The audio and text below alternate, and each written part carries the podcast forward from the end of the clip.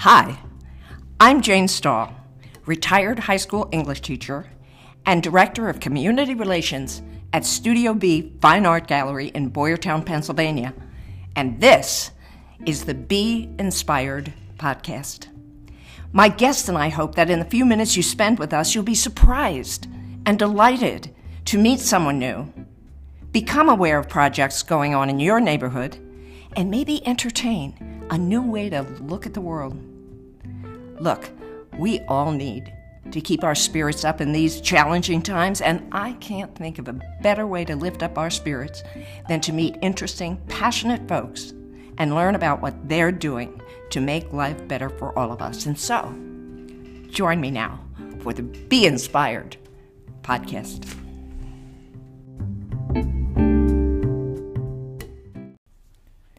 We're here today with um, our art historian, or our historian on artist and um, general Renaissance man Bob Wood, who also acts as the gallery adjunct for Studio B.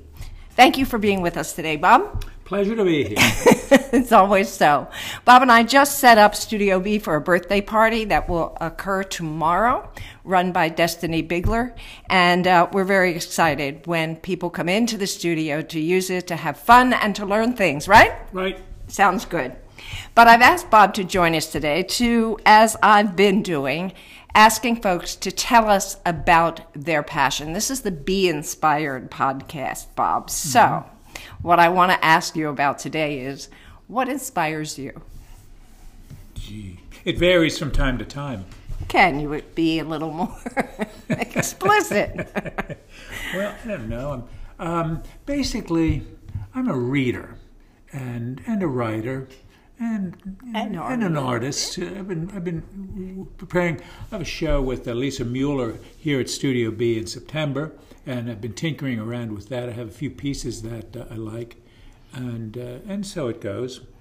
And well, I'm doing my uh, history talks here at Studio B. Folks might be interested. Uh, the one next one would be uh, March 22, history of the Gilbertsville sale. Um, it's called Zerns, of course, but back in the day, when I was a boy on the farm, it was always called the sale or the Gilbertsville sale. I want to talk about in the in my presentation on it uh, the uh, the history of Zern, the old days, basically before the fire. It uh, Zerns burned in 1966, and then it was rebuilt. But uh, the the Zerns, as I remember it, and all is what I want to talk about, which is the pre-fire Zern, the old Zerns, and the historic Zerns and uh, inviting people to bring their stories about that. well, but, Zerns was such a popular place when I was in high school. My friends worked there. Yeah. My relatives went there to, you know, to buy their groceries and yeah. it was a place where people went to have to. fun to meet one another yeah. and i have a number of photographs back from around 1950 and all the men are in neckties hats and neckties the women in coats with with uh, fur collars um, and uh, but the the old original Zerns was was was unique. My my dad would often shop there. We, we didn't have any, we had very little money. He had very little money, so there was a long row of a produce. Uh, I guess they were Italian folks from South Philly, the South Philly produce markets. They bring trucks up, and then along on Saturday around 9:30, 10 o'clock, when everything was wrapping up and packing, that rather than take this stuff back again, they deeply discounted. And if they were like, say, cantaloupes or something, for you know a dollar a piece or 50 cents a piece by 10 o'clock at night they'd be four for a dollar five for a dollar. Wow. So, so it was, a place to be. Yeah, i remember it, was, it, well yeah and, uh, now bob you do history talks all over the place. I do. Okay? So your schedule here is at studio b begin, um, well began for the spring March 15th, but the 22nd is the sale. And then following that, do you want to just review the schedule briefly? Sure. Um, April 19th, I'm talking about garden beds. Uh, the first German immigrants arrived here in 1683 and laying out garden beds and designs that Europeans have used well since since Roman times. Um, they're all different.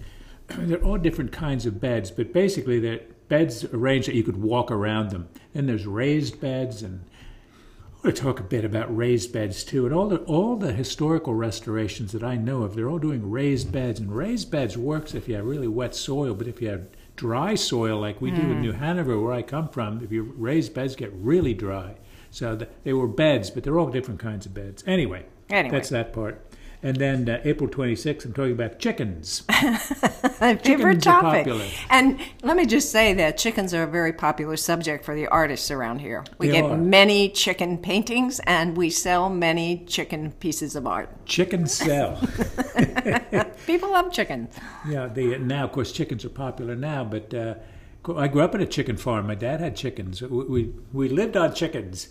Um, this was back in the 40s and 50s when uh, you know you could make a living with a couple thousand chickens, which you can't now. But in, That's a lot the, of chickens. In the old day, I mean, in the old old days, most every farm and many non-farms too, they hosted a flock of these. They're free-ranging and self-sufficient. The chickens back in back in the day, mm-hmm. you did not pay attention to them. You didn't take care of them. The kids went out and collected the eggs, eggs and they took care of themselves. Yeah, uh, my friend uh, Jody Holber um, raises chickens, and she introduces me, and they have all sorts of names, and they're all feathered different. They're absolutely yeah. beautiful. They're very beautiful. Yes, my cousin Gail in Massachusetts raises chickens, and there's a funny story that I won't tell this morning or this afternoon about the rooster who was making way too much noise, and Gail suggested that the rooster needed a lesson, so Lenny took care of him.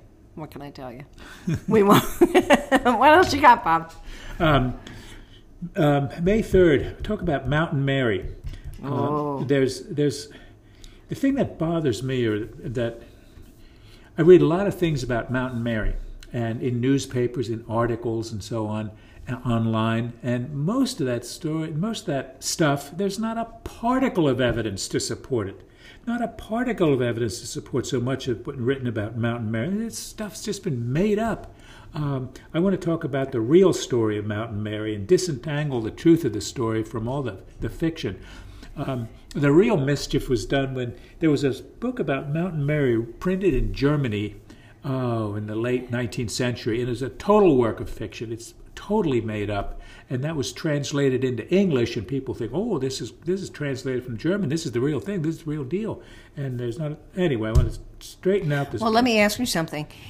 Your audience, which, by the way, you attract from all over the place. It constantly surprises me how far away people live to too. come to listen to me, you. Me too. You, you are very popular no, I don't know that. guy. Anyway, will your audience come with their own stories? Do they ever get uh, rebellious on you and and and, and, and argue with you? And argue with you? Yes, thank not, you. Not about that. They've argued about other things, but, uh, but not about that. Not about Mountain Mary. Okay. Uh, all right, all right. Now you've sure. written how many books Four. on historical subjects? Yeah. Is there a fifth in the works, Bob? There is not. That's a definite. No. Uh, no. Okay, I interrupted you. Go ahead. Anyway, no, the four books are about. Um, they're titled Swamp, New Hanover. Um, the area where I come from, uh, along the uh, Minister Creek and Swamp Creek, was called in old Pennsylvania Dutch. It was Schram, which means like meadows. Lowlands or meadows. It, it's not swamp it's anglicized to swamp, but it's not. It's basically in those days it would have been New Hanover Meadows, oh, which sounds like a housing development. But uh, so uh, anyway, um, finally on May 24th, I'm going to talk about why our immigrant ancestors left Central Europe in the first place. And shortly, it's, you know, there were awful wars. There was bitter cold. It was the Little Ice Age, which wasn't an ice age. It was a period of extremely cold, unsettled weather starvation, taxes, religious persecution, and then it got worse. Fun times. Fun times. It was just impossible. Fun so times. Yeah, they they took a chance with uh, with getting in. I mean, you took your life in, in, in, your hands, getting in those ships in those days, tiny little ships, and launching out in the Atlantic in, in hurricane seasons when they came here. Uh, so anyway, you have a lot to offer. Well, now, thank you. Yes. as a reader yes. and a writer. I uh, you have um, written a half a dozen or so, actually seven, I think, pieces for our books and poetry that come out here mm. during our exhibit that that uh, includes literary and visual art. And one of the, your pieces focused on a poet by the name of Elizabeth Bishop. And you're doing some research and reading on her right now. Do you no, want to talk about a, that a little bit? I could. It's just a, a person of interest as they say. Mm-hmm. Um, Elizabeth Bishop is, is, is a poet's poet. one said. Uh, I guess that means she doesn't have many readers, but uh, she, she's. Uh, I, I became aware of her not through the poetry, but for all the critical commentary that was written about her. Now she was she was writing uh, 30s, 40s, 50s, and 60s. I mean, we're talking about uh, half a century ago. But the big critics of the time, Robert Lowell and Randall Jarrell, and the, the hotshot critics, could not get over praising her work. And uh, she won a Pulitzer Prize around 1950 or thereabouts. And uh, so uh, she was living at that time with a companion in Brazil. And so, very, a very interesting life. Um, brutal, brutally, brutally uh, disrupted childhood which may be the source of her, her art. Well, does she represent uh, artists that you, or writers or poets that you have come across in terms of the tone of their writing or their background stories or the contexts in which they write? The critics praise her as being the the most the most crafted work.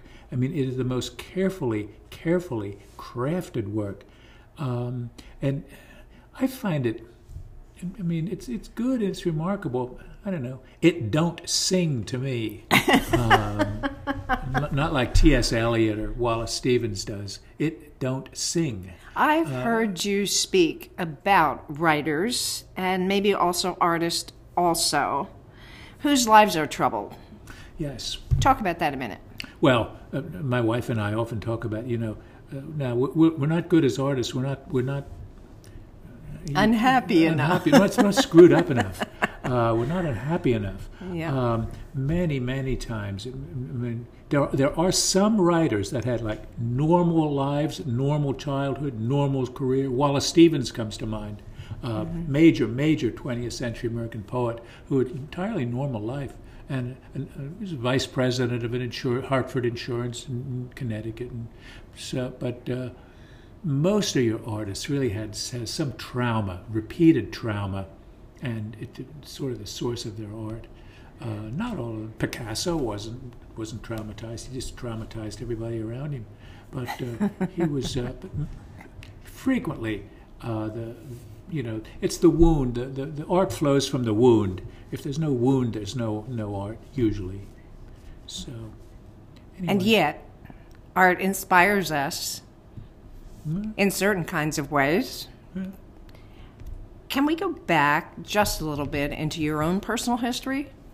You were a teacher. I was. Okay. You're an artist, you're a historian, you're a writer. Back on the farm, what inspired your direction? Boy, it's hard to say. Who knows? Who knows? Uh, when I think back in our, you know, my brothers and my our childhood, or basically, I was born in 1945. I was born during World War II. Um, and um, we were really poor. I didn't realize it at the time. No idea. I realized at the time that we were so poor and that uh, you know money wise, mm-hmm. and all. But uh, looking back now, it was it was the most rich, diverse, and rich childhood. Yes, we were bored. Yes, we're this. Yes, we're that. But the the whole way that we grew up, it really really worked. Um, when he came home from school, my parents were always there. I knew exactly where they were. My mother would be in the house somewhere doing in, in the kitchen room. My father would be out before he was a farmer, and the parents were always there. It was really a very stable childhood. But uh, where does the art come from? Who knows? Um, it, it, so much, I think, of our personality is inborn. I mean, it's there. Mm-hmm. It, it's just there. Um, And so you find yourself inspired. Today, though, how do you get the inspiration for your paintings? Oh, God, who knows? I know. oh, that reminds me. Back in the day when I was teaching and Bob was newly retired, he had an art show, an art exhibit at the Bruin Gallery in the high school. Yes, I remember it well. Uh, yes, and I was uh, the art teachers at the time were encouraging us in the other genre the other fields of study to take our students to the art gallery to you know expose them to art and whatnot and so i made an appointment with you to bring my students to see your show. However, you didn't. now wait, wait, wait. Let me finish my story. Okay, and so I figured I could work it into my curriculum by uh, using it as an active listening lesson. So, in preparation for our visit to to your to your show, I had the students develop questions. You should have told me. questions, and I promised them that I would be listening for their their intelligent questions, for their ability to give you positive reinforcement and feedback, and perhaps to ask um, um, other questions, and I would be evaluating them on their listening skills. you should have told me. we went to the Bruin Gallery, and the kids they were awesome.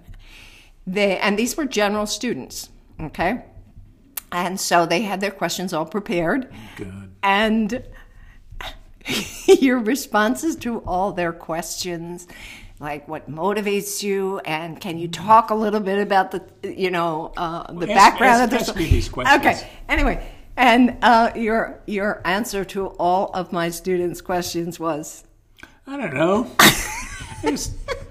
what does it mean? I don't know. I just painted it. It doesn't mean anything. It means whatever you want it to mean. It exactly. It know. was the funniest show. I just loved it. And you and I revisited that um, that, that those those. Uh, if you would have told me what you were doing with your class, I would have played the game. Well, you know, I thought but, you're an English teacher. You would be able to respond nah, articulately. nah, no chance. I just, you know, it, I answered honest. I, I answered honestly. What does it mean? Nothing. What do your paintings mean? Well, there you go. They mean nothing. They are what they are. They are what they are. They don't mean anything. But I hear you talk you. about oh, form and composition yeah, and color matters, composition and matters, all those kinds matters. of things. It don't matter. But you uh, were not prepared or not interested in discussing well, that with my just, students at the time. Just, it was funny. It was just I had just made these I had just made these paintings. I actually started painting with the junior high kids at the oh, end tell of my about career. that. Well, That's just fun. Before I, well, That's just, fun. Be, just before I retired, back in the maybe 1995, a couple years before I retired, I was out in East, junior high East, and those big cavernous open spaces, and I had this huge area, and we used to, I was, I used to, uh, oh, I, was, I used to have the kids I had a lot of art materials around because I've always felt that the, the English and art department is the natural uh, match up. Uh, the education industry always wanted to match English and social studies, English and history. And mm-hmm. English doesn't match with history at all. It, match, it matches with the art department. So anyway, uh, I had a lot of art materials around, and we used to use like illustrating a story or illustrating mm-hmm. a poem or uh, even a vocabulary word. Uh, draw a painting like this vocab, you know, show this vocabulary word in a mm-hmm. painting or show this something in the oh and the kids were tremendously creative in yeah, doing things yeah, like that yeah yep. they were, yeah they they were good and i used to use uh, cheap supplies wrapping paper brown wrapping paper to paint on and uh, cheap supplies um, so, so, so, you're in the classroom. No, I mean, you know, we're in the, we're in the classroom, and, and kids being kids, they're making these these little these little uh, small little drawing doodles, type, little doodly type things. And I'm saying, no, no, no, give me that brush. And you you dip the dip the uh, brush up to your knuckles in the paint bucket. And oh, you, and you, and you paint how descriptive! Big, big, big, big, big. Yeah, now make it big. So, so uh, here, give me that. Let me show you. and uh, you know, at the end, when I'm done, I look at what I've done and say, "Well, now that don't look too bad. Um, it kind of looks like art." Yeah. Uh, and we used to tack stuff up. Those huge bulletin board areas and those open areas. We tack stuff up, and kids tack all their, their writing and, and so on. So then, upon your retirement, you took that particular lesson into your own studio at your home. Yeah and created yeah, paintings on brown wrapping paper. On brown wrapping paper, yes, and, and still do. And and and, uh, and house paint. House paint on wrapping paper, yeah. Now your best. wife, yeah. your beloved wife, yes, Sandra Lee, yes, she is a skilled, educated artist. How does she respond to your work? Variably. variably. Some Now, she she's very supportive, I'm She's- sure. yeah, she's supportive. But Yeah. she's a, she's a watercolorist, Yeah. and as we know, completely there's no di- more difficult medium than watercolor because you can't mess around with it. You have one shot at it, and uh, you can't go back and paint over it and paint over it and paint over it like I do. Okay, so I'm hearing the things that inspire you throughout your life living on the farm, Yeah. chopping wood, Oh yes, chop a lot of wood. reading poetry, Yeah, reading stuff. Reading and researching the history of, Pennsylvania Dutch folk culture there you go. and writing about that. And still doing that and giving presentations for assorted groups. And you're a busy guy. Well, And here you are at Studio B being our gallery adjunct yes. and helping us do whatever it is we need to be doing. I tell you what, Bob, you have more stories to tell. I do. and more experiences to share. And I think we must schedule another time to get back and chat with you. But thank you so much for coming today and chatting with us at the Be Inspired podcast. Take care now. Okay, see you later. Thank you for downloading this episode of the Be Inspired podcast. If you enjoyed the Be Inspired podcast, please subscribe to be notified of new episodes. This podcast can be found on Apple Podcast, Google Podcast, Anchor, Spotify, or wherever it is you listen to podcasts. And we welcome you to suggest people, projects, and perceptions that inspire you. What the world needs now is inspiration. Contact me, Jane Stahl, at studiobbb.org or stop by Studio B.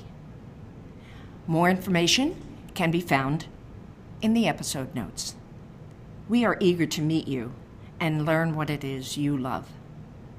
This is the end of today's episode, and I hope you find your way today to be inspired.